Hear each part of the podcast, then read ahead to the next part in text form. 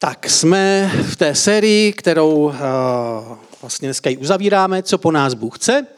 A já poprosím uh, další obrázek, protože Martin mě dneska poprosil, a abych v rámci toho, uh, vlastně toho tématu boží vůle, abych s vámi probral, jestli je boží vůle, že byl Petr Pavel zvolen prezidentem nebo ne. Takže dneska se budeme věnovat tomuto tématu a já už se na něj těším. Co vy? ne, samozřejmě tomuto tématu se věnovat nebudeme. Jediné, co k tomu můžu říct, že eh, Petr Pavel v sobě snoubí jména dvou velkých biblických postav, apoštola Pavla a apoštola Petra. Takže to je takto jediné, co k tomu jsem schopen říct a toto téma opustíme a půjdeme raději potom do Bible. Ale ještě poprosím Martina, aby mi tam pustil jednu takovou kratičkou ukázku na úvod. Again, the Ford docking port um, on PMA2 or the pressurized mating adapter. 95. And we just heard it soft capture. We have docking that coming at 7:16 a.m. Pacific time with the station and Dragon flying 262 statute miles right over the border between northern China and Mongolia. Tak, víte, co to bylo? Jo? Ano, bylo to připojení, bylo to připojení obchodní nebo nákladní lodi velké, která se jmenovala Dragon, Dragon, k vesmírné stanici. A byl to ten poslední moment, ta poslední fáze, kdy se vlastně uh, ta, ta obchodní část nebo ta, ta, ta nákladní loď Dragon připojila uh, někde ve vesmíru k té, k té stanici. Zajímavé bylo, že před několika, to je, to je asi tři, čtyři roky zpátky, se, odehrála, se odehrál tenhle obrázek. A zajímavé je, že já jsem četl tehdy takovou zprávičku, která říká, navigační problémy dnes zamezily americké nákladní lodi, lodi Dragon, aby se podle plánu spojila s mezinárodní vesmírnou stanicí. Další pokus je naplánován na čtvrtek. Když totiž Dragon je několik set metrů od vesmírné stanice kvůli navigační chybě, jak si skolaboval, byla operace zastavena. Takže na podruhé se to podařilo, jak jste viděli, to propojení a mě na tom fascinuje jedna věc, jo, že v zásadě nás překvapuje, že někde ve vesmíru, tady sice v blízkém vesmíru, že vesmír je obrovský, ale kousíček tady v tom našem vesmíru, se prostě propojí dvě takové fantastické, obrovské vlastně věci, že? A ještě mě na tom překvapilo, že nás překvapuje, že to bylo až na podruhé. Jo, že bylo to až na podruhé. To je úplně, nevím, jestli cítíte ten, jo, v tom takový ten, tu, tu ironii, že vlastně my jsme tak daleko jako lidstvo. Jo, že dokážeme tady v tom vesmíru propojovat prostě takovéhle obrovské věci na, na metry. Tam jste slyšeli, možná kdo umíte anglicky, pět metrů, tři metry, dva metry z propojení a potom vlastně to, ta, to finále znělo, že někdy mezi, někde mezi uh, severní Čínou a Mongolskem, že vlastně nad, tou, nad, tou, uh, nad tím územím to vlastně proběhlo. A mě to fascinuje, jo, kde už jako lidstvo jsme. My se prostě nestratíme ani ve vesmíru natož na zemi. Že? Je velmi těžké se ztratit dneska. Souhlasíte se mnou? Není to nemožné. Vždycky to lze. Jo? Může dojít k nějaké chybě technické, komunikační, můžeme být nějaké oblasti, která ještě není pokryta tím úžasným signálem. Uh, ano, Martine, který pokrývá prostě obrovskou část země koule a která, který odhadne, kde vy jste a kde kdo, ale je těžké se ztratit. Já si pamatuju, že asi, když jsem byl ještě student na biblické škole, tak jsme s tehdejším pastorem tohle sboru s Robertem koukali jeli do Švýcarska a jeli jsme podle mapy. A nevím, jestli si ještě pamatujete na to, když se jezdilo podle mapy, autem, ale my jsme prostě jeli, jeli, jeli, nejdřív jsme byli na dálnici, potom jsme někam sjeli, potom jsme ještě sjeli a nakonec jsme se ocitli na polňačce mezi krávami. A já jsem si říkal, jak se to mohlo stát? Pořád jsme koukali do té mapy a říkali jsme si, jak jsme se mohli ocitnout tady. No nicméně, teď v takovém záchvatu paniky, že jsme ani nevěděli, kudy jsme tam dojeli, jak bychom se vraceli, tak jsme tam potkali nějakého, uh, nějakého zemědělce, jo, který tam prostě to, a teď jsme se ho ptali, řekli jsme, no my chceme jít jako na, na Zurich a na Emeten a, a teď jsme tady a on, jo, jo, jo, to jenom projedete tady nakonec, dáte se doprava a zase pojedete na, na, na, tu, na tu dálnici. Tak já jsem říkal, wow, jo, kde si takhle uprostřed krav, mě nějaký si zemědělec prostě poradil, jak se mám dostat a jenom přejedu pole a můžete pokračovat dál. Ale bylo to dobrodružné. Možná dobrodružnější a možná to bylo v něčem zajímavější než dneska. I když, když jsme tam po několika letech jeli už potom s navigací, s Martinem Moldanem, s biskupem, tak na taky jsme jeli po té po čtyřproudovce, po té dálnici a najednou navigace nás odkláněla a my jsme si říkali, tak máme se odklonit, nemáme se odklonit. A tak eh, Martin, on je takový typ, že on rád následuje jako povely, takže on rád tu navigaci jako následuje. Já jsem zase jiný typ. Jo, já navigaci moc nevěřím, já říkám, zůstaneme. On říká, ne, odkloníme, zůstaneme. To je vždycky náš boj, když jedeme autem. Nakonec jsme teda uhnuli a ta navigace nás sice dovedla k cíli, ale takovýma vesnicema a takovýma, že jsem si připadal skoro, jako tehdy na poli s Robertem Koukalem. Jako jo. Ale nakonec nás opravdu na, na, zase navedla asi po, já nevím, po třech hodinách zpátky na, na nějakou hlavní trasu a, a mohli jsme, takže já nevím, jestli to je lepší dneska s navigací nebo bez navigace. Já, někdy to bývá obdobně, obdobně uh, dobrodružné. A nicméně, já bych dneska uh, chtěl právě mluvit o tom ztrácení se. Já chci si k tomu použít jeden biblický příběh, který najdeme v, hned v knize Genesis. A je to, už mám trošku salátové vydání té Bible, ale ničeho se nebojte, já to najdu. Ve 20. kapitole první Mojžíšovi budeme číst o uh, události, která se stala v životě Abrahama. Abraham táhl odtud do krajiny Negebské a usadil se mezi Kádešem a Šúrem. Pobýval jako host Geradu. O své ženě Sáře Abraham řekl, to je má sestra. Abímelek, král Gerarský, poslal pro Sáru a vzal si ji. Té noci však přišel k Abimelekovi eh, ve snu Bůh a řekl mu, kvůli ženě, kterou jsi vzal, zemřeš. Vždyť je provedaná. Proto se k ní Abímelek nepřiblížil a řekl, panovníku, což vyběž pro národ, i když je spravedlivý, což mi on sám neřekl, je to má sestra? A ano, i ona řekla, to je můj bratr. Učinil jsem to v bezúhonosti srdce s čistýma rukama. A Bůh mu ve snu odvětil, já vím, že si to učinil bez úhonosti srdce a sám jsem ti zabránil, aby se proti mě prohřešil. Proto jsem ti nedovolil dotknout se jí. Teď však ženu toho může navrať, nebo je to prorok, bude se za tebe modlit a zůstaneš naživu. Za časného Jitra svolal Abimelek všechny své služebníky, všechno jim vypověděl a ty muže pojal velká bázeň. Abimelek tedy zavolal Abrahama a řekl mu, jak se to k nám zachoval? Čím se, se proti tobě prořešil, že si na mne a na mé království uvedl takový hřích? Dopustil se z umne něčeho, co se přece nedělá. Dále se Abimelek Abrahama otázal, co tě k tomu vedlo, že si udělal takovou věc. A Abraham odvětil. Řekl jsem si, že na tomto místě určitě není bázeň boží a že mě kvůli mé ženě zabíjí. Ona také v skutku je má sestra, je to dcera mého otce, ale ne dcera mé matky, stala se mou ženou. Když mě bohové po odchodu z otcova domu nechali bloudit, řekl jsem jí, prokazuj mi toto milosedenství a na každém místě, kam přijdeme, říkej o mně, že jsem tvůj bratr. Tak, to je příběh Abrahama během jeho putování za naplňování boží vůlí. A já jsem se, nebo chtěl bych se s vámi zamyslet tady nad tím téměř posledním veršem, tím posledním výrokem, který Abraham tedy řekl. Ve 13. verši napsáno, Martin, jestli můžeš, nebo jo, jo, ano, je napsáno, když mě bohové po odchodu z otcova domu nechali bloudit, tak jsem se dohodl se svojí sestrou, teda se svojí manželkou, aby o sobě říkala, že je moje sestra. Není to zvláštní vyznání otce víry, Abrahama otce víry? Já jsem vám tam, já už jsem udělal práci za vás, já už jsem vám tam označil dvě klíčová slova. Když mě bohové a když mě bohové nechali bloudit. Co je na tom zajímavého, na tom, třeba na, tom, na tom výrazu bohové?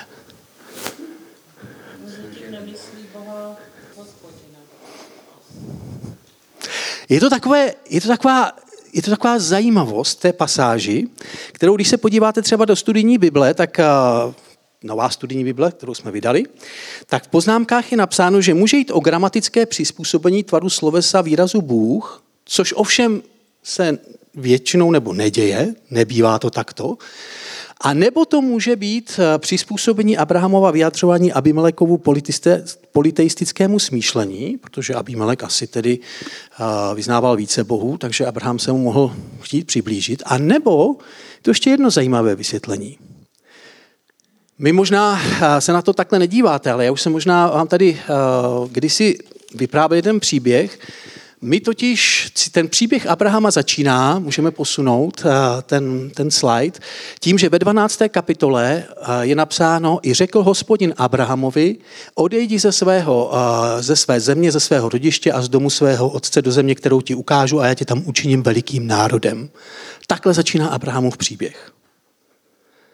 Zajímavé ovšem je, že když se podíváme do knihy Jozue, tak v knize Jozue je napsáno, že Abrahamovi rodiče žili za Eufratem, sídlili za řekou Eufratem a sloužili jiným bohům. Nám to možná úplně tak nedochází, ale víte, že židé často přemýšlejí, hodně přemýšlejí, že nad písmem a tak. A kladou si otázku, jak je možné, že Abraham, který pocházel z politeistické rodiny, to znamená věřil ve škálu různých bohů, tak najednou se setkal s tím skutečným pravým hospodinem a jak to, že dokonce nejenom, že s ním setkal, ale že dokonce ho začal následovat. Protože víte, že něco jiného je s Bohem se setkat a něco jiného je ho následovat a, a dělat to, co po nás Pán Bůh chce. A v Biblii, my to v Biblii zaznamenané nemáme, ale je taková, jsou takové ty legendy, které se pojí vlastně s některými biblickými příběhy. A jedna, jedna taková oblíbená, takový oblíbený příběh, oblíbená legenda, kde se vlastně židé snaží vysvětlit, jak to teda bylo? Jo? Jak mohl Abraham z té politeistické rodiny, představte si to jako my, když vyrůstáme v téhle kultuře jo, většinou agnostické nebo ateistické, chcete-li, tak jak můžeme dojít k tomu, že je to ten Bůh, ten jediný Bůh a že ještě k tomu dojdeme k tomu, že ho následujeme. Že jo? Takže i ti židé se tím zabývali a, a, a, a v té legendě se odráží to myšlení. V té legendě je napsáno, že, že ten Abrahamův otec Terách vyráběl bůžky. A, Abraham se tak na to díval, protože je vozil na trh ty bůžky. Ty bůžkové byly ze dřeva většinou. A, a když tak viděl, jak jsou tam vystavené na tom tržišti, jak na ně svítí sluníčku a prší a, a fouká, tak si říkal, že to je divný, že přece bůžkové by měly být nad těmi živly, že? Že by měli ovládat veškeré, že jestli jsou to bohové, tak by měli mít veškerou moc a třeba by tam na ně nemuselo pršet nebo nemuselo by na ně foukat. Ale viděl, že sochy jsou prostě celé zmoklé, dřevo je prostě takové potom už to. No a tak eh, jednou udělal takový pokus. Jednu tu sošku dal blízko ohně. A říkal si, no tak buď ta soška toho boha, buď ten bůh, který představuje, že ta soška představuje toho boha, tak buď bude zatím, buď eh, ten oheň zlikviduje, anebo ten oheň zlikviduje tu sošku. A co myslíte, že se stalo? Oheň zlikvidoval sošku. A Abraham prý začal přemýšlet a říkal si, to je divný. My tady vyrábíme jakoby uh, jo, představitelé bohu, který mají mít moc, ale ve skutečnosti vlastně je pozře oheň. A začal přemýšlet a přišel s tím za Terachem a Terach samozřejmě s ním nějak, nějak diskutoval a údajně v jednu chvíli Abraham pochopil, že, že takhle to asi není, že tady musí být ještě někdo jiný, kdo je zatím vším. A dokonce údajně podle jedné z těch legend vzal ty všechny vlastně modličky tomu Terachovi a spálil je.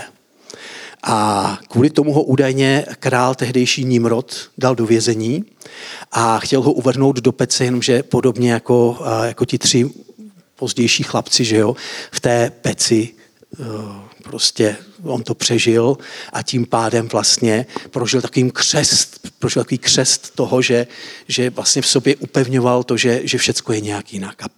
A, jestli ta legenda je pravdivá nebo ne, to samozřejmě nevíme, jako jo, ale je zajímavé si uvědomit, že ani Abraham, že Abraham nebyl od začátku jo, vychováván v křesťanském nebo v židovském nebo v prostředí, kde by se vyznával jediný Bůh. A když potom tedy ho tento jediný Bůh oslovuje a říká mu, odejdi ze své země a ze svého rodiště a říká mu, jdi do země, kterou ti ukážu, tak Abraham na to reaguje a jde. To je fantastické, nevím, jestli to dokážete uvědomit, ale Abraham našel Boha, nějakým způsobem, nevíme přesně jaký, ale našel Boha. V tom všem politeistickém světě on, on pochopil, že jediný Bůh, že hospodin našel ho, slyšel ho a na základě toho tedy vyšel.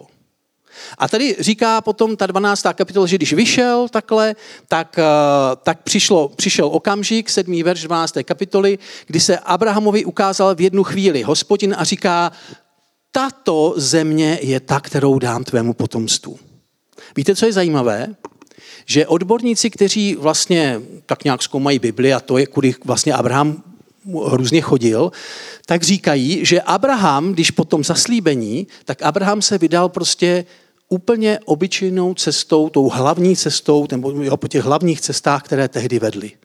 Protože tady, hospodin tady řekne, jdi do země, kterou ti ukážu, ale víc instrukcí mu prostě nedá. Jenom jdi. A já si představuju, a i odborníci říkají, že Abraham teda jako přemýšlel, říkal, no ale kam by to teda mohlo být, že jo? Protože neměl, neměl ten finální bod, neměl, jak máte GPS, že jo, dneska si zadáte, kde že je ten finální bod a oni vám tam uh, vyměřejí tu nejlepší trasu, ale to Abraham neměl. A tak prostě vyšel. Vyšel prostě po těch známých cestách, které tehdy byly přirozené, které byly hlavně, jako kdyby vy jste šli, to, to zaslíbení přijali dneska, tak byste se vydali po D1 z Prahy do Brna jo, a čekali byste, kde asi teda ta země bude. Jako jestli to bude země moravská, země sleská, země slovenská nebo různě. Takže byste tak šli a když takto putoval, tak na jednom místě se mu ukázal ten hospodin a říká, toto je ta země, kterou ti dám. A je napsáno, že tam Abraham udělal hospodinu oltář, což znamená, že ve své podstatě vlastně uznal to boží slovo, jako jo, že ve své podstatě tím vyjádřil, ano hospodine, takhle jsi to řekl, takhle já ti věřím. Ovšem, to první, co následuje po, po těchto věcech, je, že uh, vlastně tam postavil dva oltáře, ale to teď není podstatné. A potom druhém oltáři vlastně je napsáno, že se odebral tam na území Negev, a tam byl hlad. To první, co se vlastně stalo poté, co hospodin mu řekl, tohle je ta země, on mu postavil oltář, nebo dokonce ještě dva, jako ale to nechci teď eh, do toho zabíhat, tak najednou v zemi přijde hlad. A opravdu, je to eh, Negev, to je takové území, kde naprší 10 až 30 cm ročně pouze.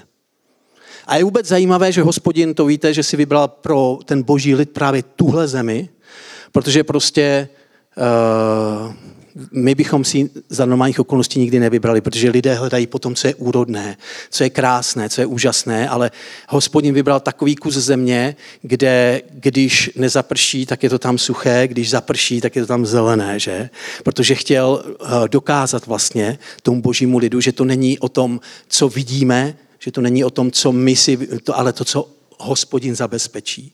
A tak se přesně stalo to, že vlastně nastal v zemi hlad a je tady napsáno, a tu Abraham se stoupil do Egypta.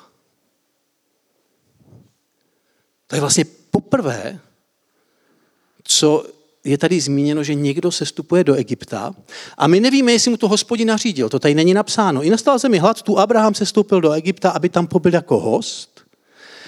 A stane se vlastně ten příběh, který jsem na začátku četl, tak v zásadě čteme tady velmi podobný příběh úplně na začátku putování Abrahama. Je tady napsáno, že když už se chystal vejít do Egypta, řekl své ženě Sára, vím dobře, že jsi žena krásného vzhledu, až tě spatří Egyptané, řeknou si, to je jeho žena, mě zabíjí a tebe si ponechají živou, říkej tedy, že jsi mou sestrou. Zajímavé, ne? Člověk, který našel hospodina, slyšel hospodina, byl vyslán hospodinem. Hospodin mu to potvrdil. Ten člověk mu za to postavil oltář, to znamená uznal to, že, že to tak je. Jako jo. Tak najednou vlastně během toho svého putování dojde do okamžiku, kdy okolnosti se nějakým způsobem spiknou proti němu, nastává hlad a on vlastně odchází do Egypta, což v zásadě by asi nebyl problém, protože Egypt byl úrodný a, a opravdu nevím, jestli tam měl jít nebo neměl jít, to, to, to nevíme, ale prostě tam šel. Ale otázka to, toho, co, co, co jsem právě přečetl, říká, řekni, že jsi moje sestra, protože jinak mě zabijou. Člověk, který je na jednu stranu uprostřed boží vůle, je to tak? Má boží zaslíbení má boží potvrzení, má dokonce sám to uznává, tak najednou přichází moment, kdy on říká v, tom, v tom naplňování té boží vůle se zdá, že nějakým způsobem se mu vytratil ten směr, že se mu vytratilo vlastně to, co, to, to, co tak přijal, možná i tím, jak postavil ty oltáře a říká, radši řekni si moje sestra, nebo mě zabijou. Máte taky někdy pocit, že na cestě za božím zaslíbením můžete přijít o život? Možná ne o život, ale máte taky pocit, že na cestě za božím zaslíbením se ty okolnosti nějak divně poskládávají a že by to potřebovalo z nich nějak vybruslit, ale, ale v zásadě nevíte jak, a nebo dokonce si říkáte, no, kdybych to trošku vohnul, tak, tak možná vybruslím. Stalo se? Já vím, že vám ne. Jo, ale vemte, že jsou i lidi v jiných církvích a těm se to může stát, tak vám to jenom říkám, abyste jim mohli sloužit. Jo? Takže vlastně Abraham má zaslíbení, povolání, poznal Boha, uznal to všecko, jde za, za naplňování Boží vůle a přesto se dostává do situace, kdy říká, hele, mě tady můžou zabít, raději zalžeme. A vy si možná můžete říct, že to je průšvih, že zalhal, ale já vás musím vyvést možná z jednoho dlouhého omylu, dlouholetého. Představte si, že v židovské tradici bylo povoleno lhaní. Uh, to je silný kalibr teď, že? To je silný kalibr. Víte, víte v jakém případě? Podle židovské tradice, podle eh, Jana Diveckého a jeho příběhu Tóry, bylo eh, dovoleno lhát eh, například pro záchranu lidského života. Jo? Pokud jste si měli zachránit lidský život, svůj život, tak bylo možné lhát. Takže my v zásadě ani nevíme, jako jestli Abraham tím jako porušil desatero nebo neporušil, jako jo. ale v zásadě my taky víme, že desatero ještě ani nebylo dáno. Desatero bylo dáno až mnohem později za Mojžíše, že jo, až několik stovek let později. Na druhou stranu, třeba při svých uh, vyučování křesťanské etiky jsem vždycky ukazoval, že vlastně všechna přikázání desatera už se nějakým způsobem naplňovala v knize Genesis. Vemte si například Josef, když ho ta Potýfarova žena chtěla svést, tak on říkal, co pak bych udělal něco takového, co pak bych se provinil proti svému pánu. A to bylo ještě dávno před desaterem. Jo? Takže už dávno před vlastně dáním desatera mezi lidem byly zákony, byly nařízení, byly prostě zákony věci, které se uh, brali jako závazné, brali jako dané a ve své podstatě vlastně všechna ta přikázání desatera se dodržovala už od počátku. Ale teď jdeme dál. Jde o to, že ať už, ať už se na to díváme, na to jeho z jakékoliv perspektivy, tak je zajímavé, že prostě na své pouti za boží vůli si ocitne v okamžiku, kdy má takový strach, že ho zabíjí, že dokonce kvůli tomu tedy nějakým způsobem lže. Zajímavé také je na tomto příběhu, že když si faraon vzal tu, uh, vzal tu jeho vlastně manželku a potom se dozvěděl, jaká je pravda, myslím, mi to můžeš posu... jo, jo. tak eh, je tady napsáno, že mezi tím, co faraon tu jeho manželku měl, tak, eh, tak získal, tak dal Abrahamovi mnoho dobrého, bráv, skot, osly, otroky a otrokyně. A teprve, když se to dozvěděl, vlastně, jak to je, tak říká, proč mi to udělal, podobně jako ten Abímelek v tom dalším příběhu, proč mi to udělal. Říká, tady máš sáru zpátky a Abraham odešel z toho, uh, z toho vlastně Egypta s velkým bohatstvím. A nejen to, ten faraon se to dozvěděl tak, že hospodin ho ranil velikými ranami. A v zásadě nevím, jestli, jestli jste si to všimli, ale už v tomhle příběhu na začátku je vlastně dán veškerý příběh Izraele, který se znovu a zas opakuje. Sestoupení do Egypta, kde Abraham nějakým způsobem pobýval, tak později i Izrael se stoupil do Egypta, i tam se rozmnožil, že jo, tam jich bylo tolik, že nakonec faraon se jich bál, jako se Abraham obohatil v tom Egyptě. Stejně tak, jako později, eh, nebo u toho Abrahama, potom hospodin ranil vlastně eh, toho faraona ranami, protože se dělo něco špatného. Stejně později, když Izraelci byli v Egyptě, tak, eh, tak hospodin ranil vlastně Egyptěmi ranami, protože faraon dělal něco špatného. A vlastně Izraelci vyšli z Egypta s plným bohatstvím, podobně jako Abraham. Takže tady máme vlastně příběh, který se neustále opakuje a dokonce víte, že pán Ježíš, když se narodil, tak musel uprchnout do Egypta před hněvem Heroda že jo, a žil v nějakým způsobem v Egyptě nějaký čas a potom se zase z Egypta vrátil. Takže to je jenom taková zajímavost, že příběhy se v těch biblických vyprávěních do určité míry stále opakují, ale klíčové pro, pro, tu, pro tuhle tu myšlenku je, že později, o nějaký čas později, se tedy dostává ten Abraham na dvůr toho Abimeleka a ve své podstatě má úplně stejnou obavu jako v Egyptě. Putuje, putuje, ale má úplně stejnou obavu jako v tom Egyptě a tam právě říká, bohové mě nechávali bloudit. Tady, od, tady odhaluje Abraham tu svoji stránku.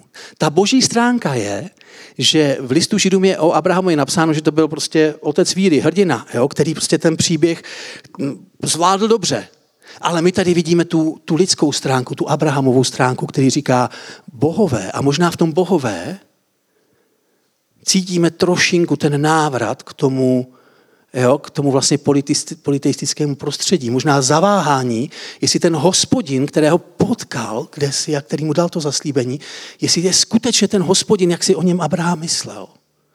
Možná v tom cítím jako je to zaváhání, co vůbec, jak to stojí s tou mojí vírou, ale když už, tak, tak se cítí jako, jako ten, který bloudí. A já ti chci dneska říct, a to je předmětem mého kázání, že při naplňování boží vůle se prostě budeme někdy cítit tak, že bloudíme. Amen.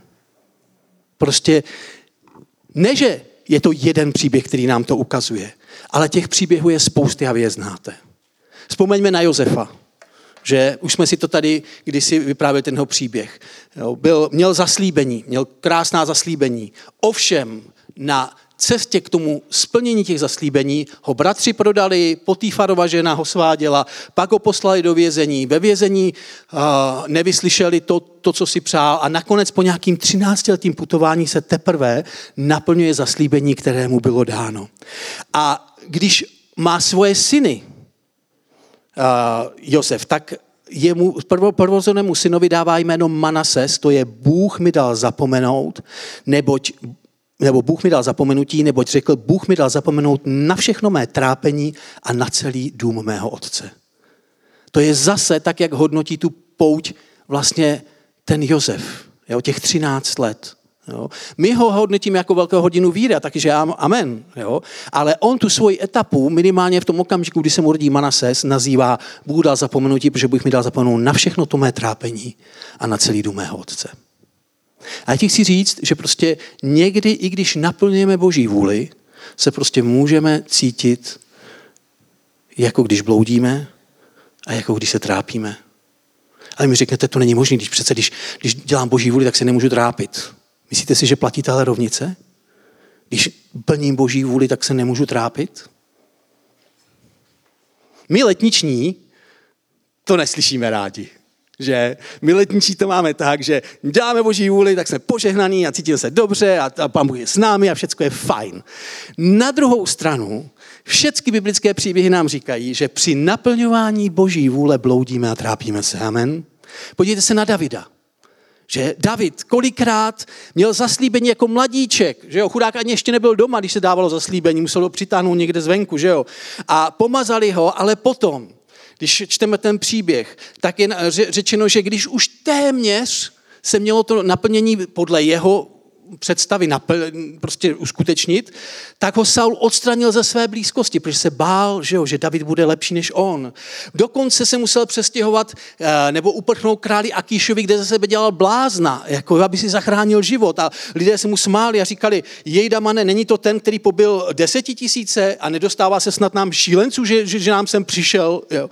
Pak musel do jeskyně Adulámu, pak dokonce je napsáno, že pobýval na nepřístupných místech a v pouštích než se teprve naplnilo to boží zaslíbení, kterému bylo dáno. A můžeme mluvit o dalších.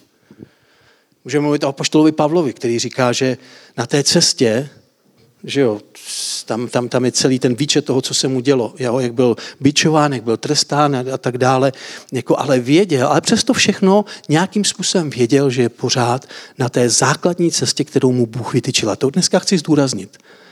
Pán Bůh nám tyčí takovou základní cestu, základní směr ale to, jak potom jdeme, jak uskutečňujeme, jak, jak jdeme eh, v rámci toho směru, to, to už to už často utváříme sami. Jo? My víme kam, tam někam, jo? Ale, ale máme odbočit tudy nebo tudy. Modlíme se, pane, zjev, zjev, zjev mu svoji vůli a ono nic. Pořád jsou tam tudy nebo tudy. Jo? A my se musíme rozhodnout, že jo? A teď nevíme, máme se rozhodnout tam nebo tam a modlíme se a pán Bůh nám nic neříká. A nakonec prostě teda jdeme do toho Egypta, že? A pak si řekneme, no počkej, ale radši řekni, že jsi moje ségra, jo? protože tady by mě mohli zabít. Takže máme, eh, moje poselství dneska je, že pán Bůh dal Abrahamovi jasný cíl, cíl, který měl dosáhnout. Ale nedal prostě ty veškeré odbočky a tu, jo, ty veškeré cestičky, kudy tam má dojít a často záleželo na něm. A jak se teda držet na té cestě toho božího zaslíbení, toho základního božího, toho směru, který nám pán Bůh dal. Mě pán Bůh oslovil tehdy v Dobré nad Sázovou a řekl, já si tě chci použít, já si tě chci povolat do plné služby. Já jsem z toho byl v 21, sotva obrácený, úplně hotový. A nevěděl jsem, jak na to, jo? ale říkal jsem si, no tak logiku mi dává, že bych se na to připravil, že bych mohl jít na biblickou školu. To už nebylo zjevení. To už, byla, to už bylo moje uvažování, že, že mám-li asi sloužit Pánu Bohu nějak naplno, tak by bylo asi dobré jít na biblickou školu. A musím říct, že ještě že jsem to udělal, protože tam jsem poznal Mirku a, a, a spoustu dobrých věcí se tam stalo. A vůbec si nedodu přes A Věrku jsem tam poznal, samozřejmě, že? A, a spoustu skvělých jiných lidí. A kdo ví, co by bylo, kdybych nešel na biblickou školu, kde bych třeba dneska byl. Jo? Ale, ale pravděpodobně nějaký ten cíl, abych ho nějak naplnil. Jo? Zase asi jiným způsobem, ale, ale ten základní směr byl dán. Jako jo? Ale potom my určujeme, jak teda k tomu cíli dorazíme. A Jednak, čeho se máme držet? Toho, co Bůh zaslíbil. Že? Pán Bůh Abrahamovi něco zaslíbil a ta zaslíbení opakoval mnohokrát. Akorát v dlouhém časovém horizontu. Takže, jak jsem říkal, Genesis 12 mi to zaslíbil, Genesis 12 mu to potvrdil, Genesis 15, to po několika letech až, mu říká, nic se neboj, Abrame, já jsem tvůj štít, já jsem tvá přehojná odměna, tvému potomstvu dám tuto zemi. A Abraham mu na to tam odpovídá, no jo, pane, ale, ale komu vlastně, teď já nemám potomka, jako jo, teď Elízer, který byl tehdy správce jeho domu a to tak bývalo, že někdy dědil správce domu, no tak Elízer, to není můj syn, jo, a hospodin říká, no jen dočkej, jen dočkej, Jo? A zase čekal, čekal, čekal a, a potom v 17. kapitole Genesis čteme, když bylo Abrahamovi 99 let, ukázal se mu hospodin a řekl, já jsem Bůh všemohoucí, choď stále přede mnou a já tě rozmnožím. A chudák On těch, ty léta prostě furt někam tak jako, rozumíte, to nebylo, že každý den ho pán Bůh vedl jak za ručičkou, pojď, no teď půjdeme tudy a tady si dáme kafíčko, jenom jedno, ano, modlila se, kolik si máš dát kafíček, jedno, protože to není dobrý na tvoje srdíčko. Takhle to prostě nefunguje. Prostě pán Bůh dá nějaký, nějaký, nějaký kontury, ale ty, ty musíš se chytnout těch zaslíbení, které ti Bůh dal, Jednak, za druhé, musíš si připomínat to, co Bůh udělal. Jo? Je krásné, víte, jak začíná desatero? Prosím? Ctí otce svého matku jsou ne. ne. Jak? Slyš Izraeli, já jsem hospodin tvůj Bůh, já jsem tě vyvedl z egyptské země z domu otroctví. To je první věta desatera. Teprve potom je, proto nebudeš mít jiného Boha mimo mě. To znamená, že, a to je nádhera, že desatero je zakotveno vlastně ve svědectví o tom, co Bůh pro člověka nebo pro svůj lid udělal. Pán Bůh mi říká, tohle jsem udělal a proto nebudeš mít jiného Boha, proto nezobrazíš, proto budeš milovat svou ženu, proto bla, bla, bla, bla, bla, protože jsem pro tebe něco udělal. A tak ta druhá věc, kterou si musíme eh, my vždycky připomínat na té cestě, co už pro nás hospodin udělal.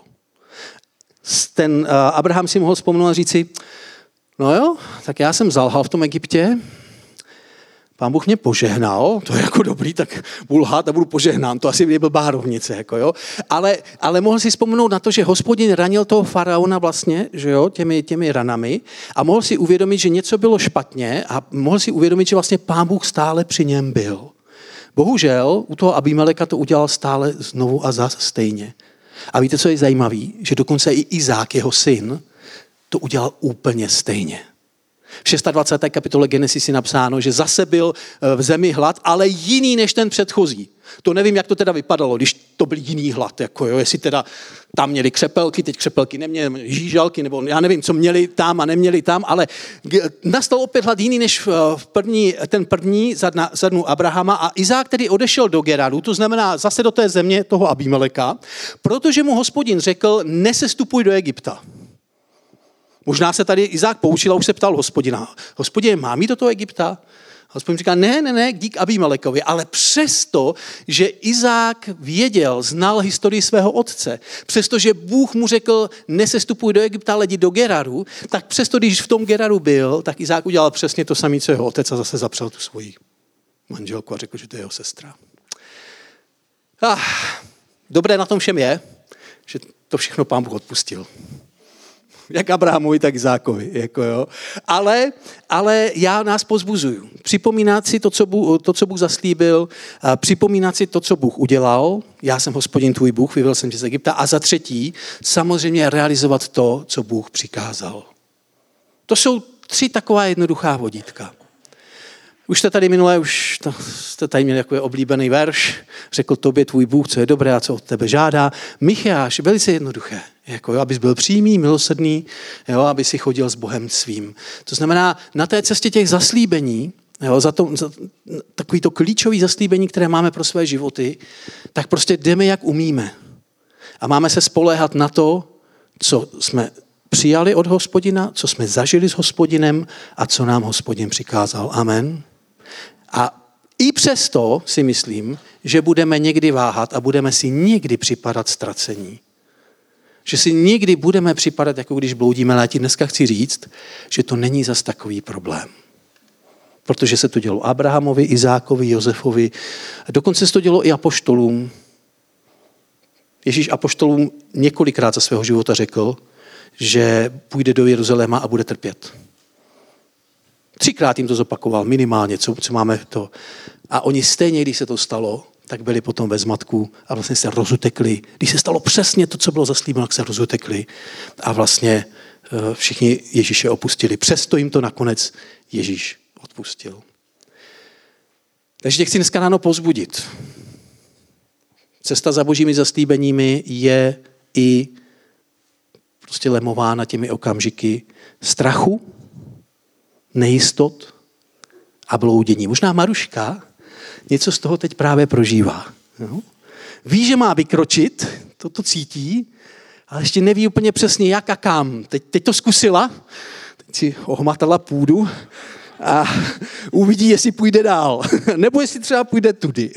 Ale Maruška, ti chci pozbudit, není problém, že váháme, že, že, že, čas, že někdy i pochybujeme, Protože jednoduše, jak říkal už eh, Martin, když zmiňoval Eda Trauta, je těžké minout Boží vůli. Amen.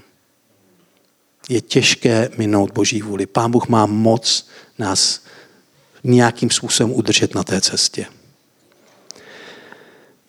Ale aby to nebylo tak jednoduché, tak musíme také připustit, že někdy bloudíme protože prostě jsme tvrdošíní a, a prostě pán Bůh se na nás naštve. Už se na, nás, na vás někdy pán Bůh naštval? Radši neříkejte. Ale, ale například v knize Exodu při východu z Egypta Izraelců víme, jo, že přišel okamžik, pán Bůh vlastně, když vycházeli Izraelci z Egypta, tak tak eh, jim neustále na té cestě, jen co překonali to, to, to rudé moře, tak eh, už právě tím, že ho překonali vlastně, tak jim pán Bůh neustále ukazoval, jak je úžasný, že? Překonali moře, potom vlastně, když byli na druhé straně, tak neměli vodu, tak on jim uzdravil tu vodu, že jo, tu, tu hořkou vodu, stala se z ní sladká, dokonce jim tam zjevil svoje jméno, jo, říká, že to jsem udělal, aby si věděl, že já jsem Jehova Jirech, ten, který tě uzdravuje dnes, eh, Jehova Rafa, ten, který tě uzdravuje dnes. Jo, to znamená, potom jim dal, že jo, jídlo, když chtěli jídlo a, a neustále, když prostě měli nějakým způsobem to, tak vždycky, vždycky jim nějakým způsobem pomohl, až do okamžiku, kdy je vyslal do zaslíbené země, a oni přišli z té zaslíbené země a řekli, je to tam sice dobrý, ale my tam nepůjdeme. A v tu chvíli se hospodin naštval a řekl, a teď budete 40 let bloudit po poušti. Takže to je taková, já bych to nerad sem jako vkládal, tady tu blbou složku, jo, ale bohužel je v Bibli. Jo. Je v Bibli, že, že, že je bloudění a bloudění. Jo. A víte, já mám takový oblíbený verš vlastně uh, z knihy Přísloví, která, který říká, moudrost chytrého je v tom, že rozumí své cestě. A to je to, k čemu nás Pán Bůh volá a to si myslím, že to je to, uh, co ukazuje hodnotu nebo zralost našeho křesťanství. Že my se na cestě boží se občas, nebo na cestě za božími zaslíbeními se občas budeme ztrácet. Občas budeme bloudit. Ale musíme neustále zpytovat své srdce a, a, a ptát se, jestli to je prostě jenom výsledek toho, že máme ty svoje strachy a že ne úplně vždycky dobře rozumíme, anebo jestli to je výsledek toho, že hospodin nějakým způsobem, uh, že mu už došla trpělivost s námi. Jo? A vy se můžete zeptat, jak na to, jak to poznám. A Bible nám dává takový hezký návody. Za prvý, že si musíme ve svém životě dávat časy na určité rozjímání, na určitou reflexi před Bohem. Žám 19 říká, když se ti líbí řeč mých úst i to, o čem rozjímám v srdci, hospodin, nemá skálo, můj vykupiteli. Je důležité rozjímat v srdci. I to, když tady sedíme dneska ráno, tak v zásadě vlastně přicházíme rozjímat nad Božím slovem, že jo? Nad, nad Bohem jako samotným, nad jeho nádherou. A další věc je, že se necháváme spytovat Bohem, ale že se necháváme také nějakým způsobem spytovat svým okolím. Byl jeden rozhovor, který mě zaujal s profesorem Pavkem. Znáte ho, profesora Pavka? Tak jeho se ptali, podle čeho chirurg pozná, že už nemůže dělat svou práci? Víte, co odpověděl? Říká, to pozná jeho okolí. To je stejné, jako když si arterosklerotický člověk myslí, že mluví k věci a že to, co říká, ještě nikdo neslyšel. Někdy platí o našich kazatelích třeba. Že? Jeden kolega, když jsme byli mladí, pracoval na ginekologii a měli hodně starého sklerotického přednostu, tehdy mi řekl, Pavle, já už se na to nemůžu dívat. Sedl jsem si a napsal dopis, kde jsem popsal všechny negativní stránky tohoto přednosti a až mi bude 70, ten dopis si přečtu. A jestli to se mnou bude tak špatné, tak skončím. Řekl jsem mu, za prvé otázka, za ten dopis vůbec najdeš a za druhé, když si ho přečteš, tak si určitě řekneš, se mnou to tak špatný přeci není. Ale, ale je, to, je to vlastně, eh, je to pro nás pomoc, jo? že spitujeme, my sami sebe přemýšlíme, necháváme hospodina, aby, aby mluvil do našeho života a taky necháme druhé, aby mluvili do našeho života. Jako jo? A, a abychom tedy uh, prostě nějakým způsobem reflektovali, jak nebo jakou povahu má naše bloudění. Ale chci vám zase dát jeden, jedno pozitivní východisko. Uh, 40, na, 40 let na poušti to byla blbá, ale jednorázová věc. Jako jo. Ale vidíme na životech těch hrdinů, že i když bloudili v těch jednotlivých etapách svého života, tak pán Bůh je většinou znovu a znovu nasměrovával, uváděl na tu správnou cestu a, a prostě je pozbuzoval a odpouštěl. Takže je mnohem, mnohem, mnohem, mnohem, mnohem a si myslím častější, že jednoduše prostě někdy se ztratíme, ale ještě to neznamená, že to je že to je výsledek nějakého božího hněvu nebo nějakého božího, že Bohu už došla trpělivost. A i, i u toho bloudění na poušti musíme říct, že nakonec izraelský návod dostal možnost reparátu. A nakonec do té země vešel. Takže tě chci dneska pozbudit. Moudrost chytrého spočívá v tom, že rozumí své cestě. Víš, kam jdeš? Hmm. Víš, kam jdeš? To je ten základ. Víš, jaké je to, takové to overall, takové to jo, obecné zaslíbení pro tvůj život? Já nebudu říkat, teď se přihlásí ten, kdo ví, kam jde. Ale je to řečnická otázka. Víme, kam jdeme? A jestli to víme, tak nebuďme překvapení, že někdy se ztratíme, někdy zabloudíme, někdy budeme mít pocit, že snad i přijdeme o život, nebo minimálně o nervy.